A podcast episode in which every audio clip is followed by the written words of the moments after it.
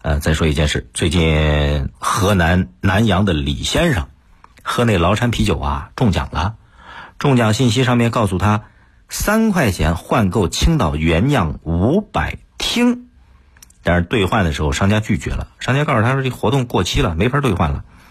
随后崂山啤酒回应说活动没有过期，只要有卖崂山啤酒的地方都可以兑换，但是呢，那三块钱换购青岛原酿五百听。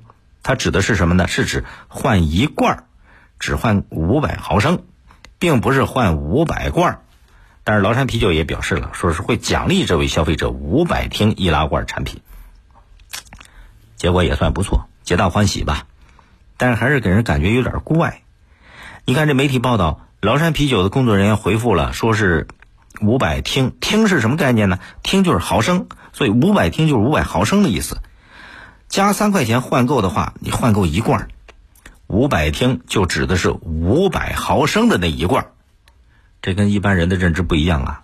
咱一般人认知一听就是一罐嘛，五百听指的是五百罐怎么就变成了五百毫升呢？按照崂山啤酒的解释，啤酒外包装箱包括罐体上明确解释，可以换购的是五百毫升。那为什么在拉环上使用可能造成误解的用语啊？如果因为拉环面积小，刻音位置有限，那你不要写听啊，写成英文字母 I M L，这不费事啊。所以而你你五百听，肯定比五百毫升让兑换的消费者更高兴更开心，保不准消费者一看，好家伙，活动那么有利，他得多买一些。可如果这个误会没有被及时解释清楚。消费者稀里糊涂，可能还以为五百听是啤酒商家回馈顾客的大型福利活动呢。可能作为啤酒公司，他没有那个多想。但是五百听你在易拉罐上讲的清清楚楚、明明白白，到最后再出面解疑释惑，这让人没法理解。你说对消费者来讲，他是该相信拉环上面印的说法，还是相信企业事后？打个补丁，重新解释啊！公平交易权和知情权，这怎么理解啊？对消对这个商家来讲，最终解释权它真是个宝啊！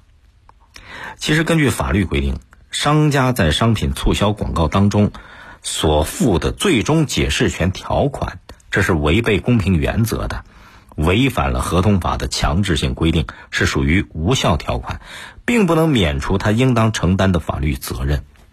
同样，侵害消费者权益行为处罚办法当中也明确规定，经营者向消费者提供商品或者服务，不得规定经营者单方享有解释权或者最终解释权，消费者享有公平交易的权利，厂家或经销商的行为必须受到相应的约束。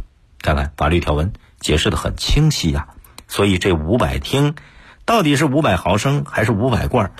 这得认真的把它办好这事儿啊。